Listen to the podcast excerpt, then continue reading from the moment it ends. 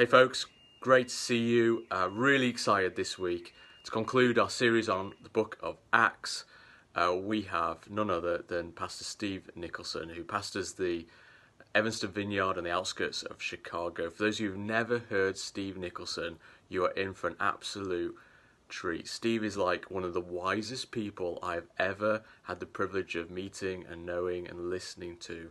So I know what he brings today is going to be super poignant and super prophetic for the times that we currently live in. So it's worthy of our full attention. So grab a cup of tea, grab a cup of coffee, and just ask God to speak to you today into your heart through what Steve has to say. It's a, a wonderful privilege to be able to have him. Uh, Steve has uh, also been uh, raising leaders all across the world, serving the vineyard for over 40 years, and indeed other denominations and he has planted many, many churches. So grab that drink and enjoy. Uh, good morning, everybody. I am so glad to be able to be a part of uh, your time together here in the UK. We have spent so many years visiting you all, and so many of you are our friends. We really love you all and are glad for this opportunity to share with you. And today I'd like to talk to you about something maybe you've never heard about before, and that is the balm of Gilead. A balm is a fragrant ointment or preparation that's used to heal or soothe the skin. I remember once visiting my aunt. She spilled some hot water and burned her arm, and immediately she went to her aloe vera plant, cut off a couple of leaves, cut them open, and rubbed them on her arm. That particular plant has a sap that reduces pain and aids healing, especially for burns. It's a balm. In biblical times, there was an area east of the Jordan River called Gilead, and it was known for its spices and ointments with soothing and healing properties. People would travel there from all over the region to soothe many ailments and wounds. Therefore, the balm of Gilead was known for its high quality ointment with healing properties, and the Bible uses the term metaphorically as an example of healing and soothing powers. This balm was the very best that they had for reducing pain and aiding healing. But in Jeremiah chapter 8, when the whole nation is in trouble, he says in chapter 8, verse 21 Since my people are crushed, I am crushed. I'm worn and horror grips me. Is there no balm in Gilead? Is there no physician there? Why then is there no healing for the wound of my people? They were in a tough spot and they desperately needed a balm and couldn't find it. There are times when an entire community is wounded or crushed, there are times when the pain of the people cries out for healing and for relief. And in those times, they look for something that will make it better. They look for a balm. We are living in one of those times. You know, when we all said Happy New Year on December 31st, we had no idea just how difficult and painful 2020 would prove to be. But here we are. We've got a pandemic, racial turmoil, economic inequalities, an incredibly severe recession, and most of us are tired and hurting and frustrated and grieving all our very many losses. We need a balm. During the time that African Americans were enslaved, they needed a balm. And they found that balm in Jesus. They would sing spirituals, kind of their own sort of spontaneous songs, while laboring in the sweltering fields or enduring brutality and the other horrors of slavery. And one of those old spirituals is about Jesus as the balm. Eventually, it was arranged and published by an African American named Harry Thacker Burleigh back in 1915. And it goes like this There is a balm in Gilead to make the wounded whole. There is a balm in Gilead to heal the sin sick soul. Sometimes I feel discouraged and think my work's in vain. But then the Holy Spirit revives my soul again. There is a balm in Gilead. Don't ever feel discouraged, because Jesus is your friend, and if you lack for knowledge, he'll not refuse to lend. There is a balm in Gilead to make the wounded whole. Jesus could be a balm for you right now. He could be the balm that reduces the pain and brings healing. And if we're going to flourish as human beings, we're going to need a balm for the hard stuff and the painful stuff that still happens in this broken world. And Jesus is the one who can help us do exactly that. And I'd like to mention four groups for whom, in particular, Jesus is the balm. First of all, Jesus is the balm for the broken. To face your own failure and your own brokenness is a hard thing to bear. When we keep doing what we do not want to do, we, we can get pretty discouraged. A lot of people just settle for covering it all up with distraction or addiction. But the brokenness is still there, like a cancer spreading. A lot of people feel like they're stuck with their brokenness and with their regrets, with no hope and no healing and no forgiveness. But Jesus is ready to heal and to forgive all the broken things in our lives.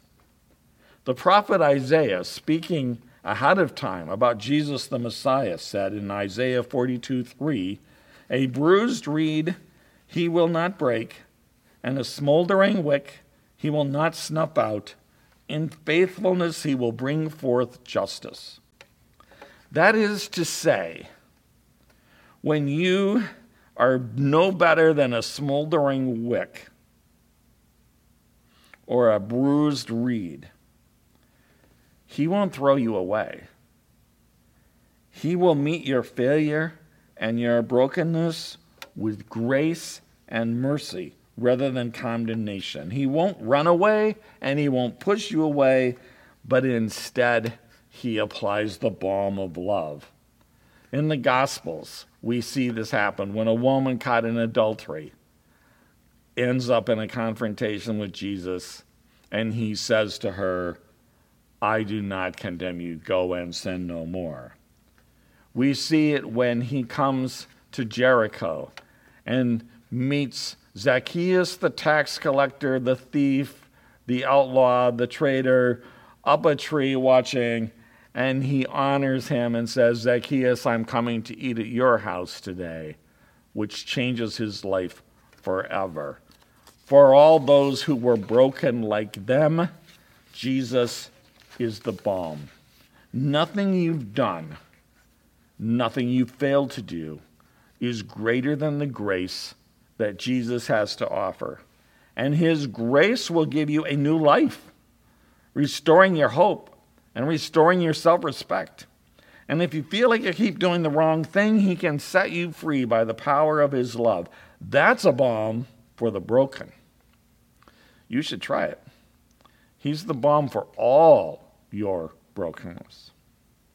Second of all, Jesus is the balm for the sick. When you're sick for a long time, it's easy to get discouraged and lonely. Everyone else seems to be getting on with their lives and leaving you behind. People don't know what to say, or they say unhelpful things. Some of you know exactly what I'm talking about. But Jesus is the balm that will make it better.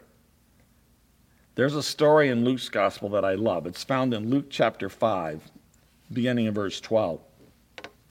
It says, While Jesus was in one of the towns, a man came along who was covered with leprosy. When he saw Jesus, he fell with his face to the ground and begged him, Lord, if you are willing, you can make me clean. And Jesus reached out his hand and touched the man. I am willing, he said, be clean. And immediately the leprosy left him. Here was a man who, because the leprosy was covering him, had obviously been there a long time. His illness was unstoppable. His illness meant he had to be socially isolated from his entire life. No one was allowed to come near him, no one was allowed to touch him. He had to live outside all the towns and cities. He had to go wherever he went, shouting out ahead, unclean, unclean, so that nobody would get too close. But he found a balm in Jesus, and he came and asked for that balm. And Jesus touched him and healed him. And it's interesting, it's not just that Jesus healed him, but that Jesus touched him. You know, sometimes God's will is not yet done on earth and we are not healed. But even then, Jesus is with us and his presence is the balm that brings comfort. Wherever Jesus is, there is some kind of balm that comes for the sick. Third, Jesus is the balm for the oppressed. In the very beginning of his ministry, Jesus went to his hometown and in the synagogue there proclaimed the heart of his ministry. We read about it in Luke chapter 4. And what happens is he's going to quote a prophecy from the prophet Isaiah. So, Luke chapter 4, beginning at verse 16. He went to Nazareth where he had been brought up, and on the Sabbath day he went into the synagogue, as was his custom. And he stood up to read, and the scroll of the prophet Isaiah was handed to him. And unrolling it, he found the place where it is written, The Spirit of the Lord is on me, because he has anointed me to proclaim good news to the poor. He has sent me to proclaim freedom for the prisoners and recovery of sight for the blind, to set the oppressed free and to proclaim the year of the Lord's favor. And then he rolled up the scroll and gave it back to the attendant and sat down. And the eyes of everyone in the synagogue were fastened on him. And he began by saying to them, Today this scripture is fulfilled in your hearing. An essential part of the mission of Jesus is to set the oppressed free to set them free from the lie that they are second class, to set them free from violence and abuse, to set them free from injustice, to set them free from the mental and emotional wounds that afflicted those who have been oppressed. Ever since then, oppressed people have found a balm in Jesus right in the midst of their oppression. In Jesus, they came to understand that they were children of the King, that they were someone valuable and important. In Jesus, they came to understand that even in prison, one can be free. And from Jesus, they came to know that one day, one day, Jesus was coming back to tear down the unjust powers of this world and bring a new age of righteousness and justice. And though we may suffer in oppression now, one day, one glorious day, it's all going to be made right. And if you listen to the old gospel songs and spirituals, that's a pretty common theme. That one day it's all going to be made right. That there's a balm, and part of that balm is Jesus is coming back. That's why we who follow Jesus understand that part of our mission is to loose the bonds of the oppressed in our own time, right now, as much as we can. Right now, in our time, there's a great movement going on for the oppressed called Black Lives Matter. All kinds of people and interests have become a part of this movement, and I suppose it's possible I wouldn't agree with everyone that's a part of the movement on everything. But the heart of the movement is to simply ask that our societies and government agencies should recognize and put value on the lives of black people who have historically been the oppressed in our midst. And I believe that's a Jesus thing. Because Jesus has always wanted to be a balm to those who oppressed. He has always considered them to be his special people. There is a balm in Gilead, and he's on the march right now in 2020. Lastly, number four, Jesus is the balm for the grieving. In 2020, we've had much to grieve. So many have loved ones to grieve. But we also grieve the losses of wedding celebrations and graduations and sports and birthdays with friends and family, and yes, even gathering as a church. We grieve our lost jobs and businesses, and we grieve our plans that were canceled, and we grieve schools that didn't happen. The whole world is grieving right now. But Jesus is the balm for the grieving. We may lose all these things now, but what Jesus promises is that in the end, all of that will be far surpassed by the glory of what he's building for us.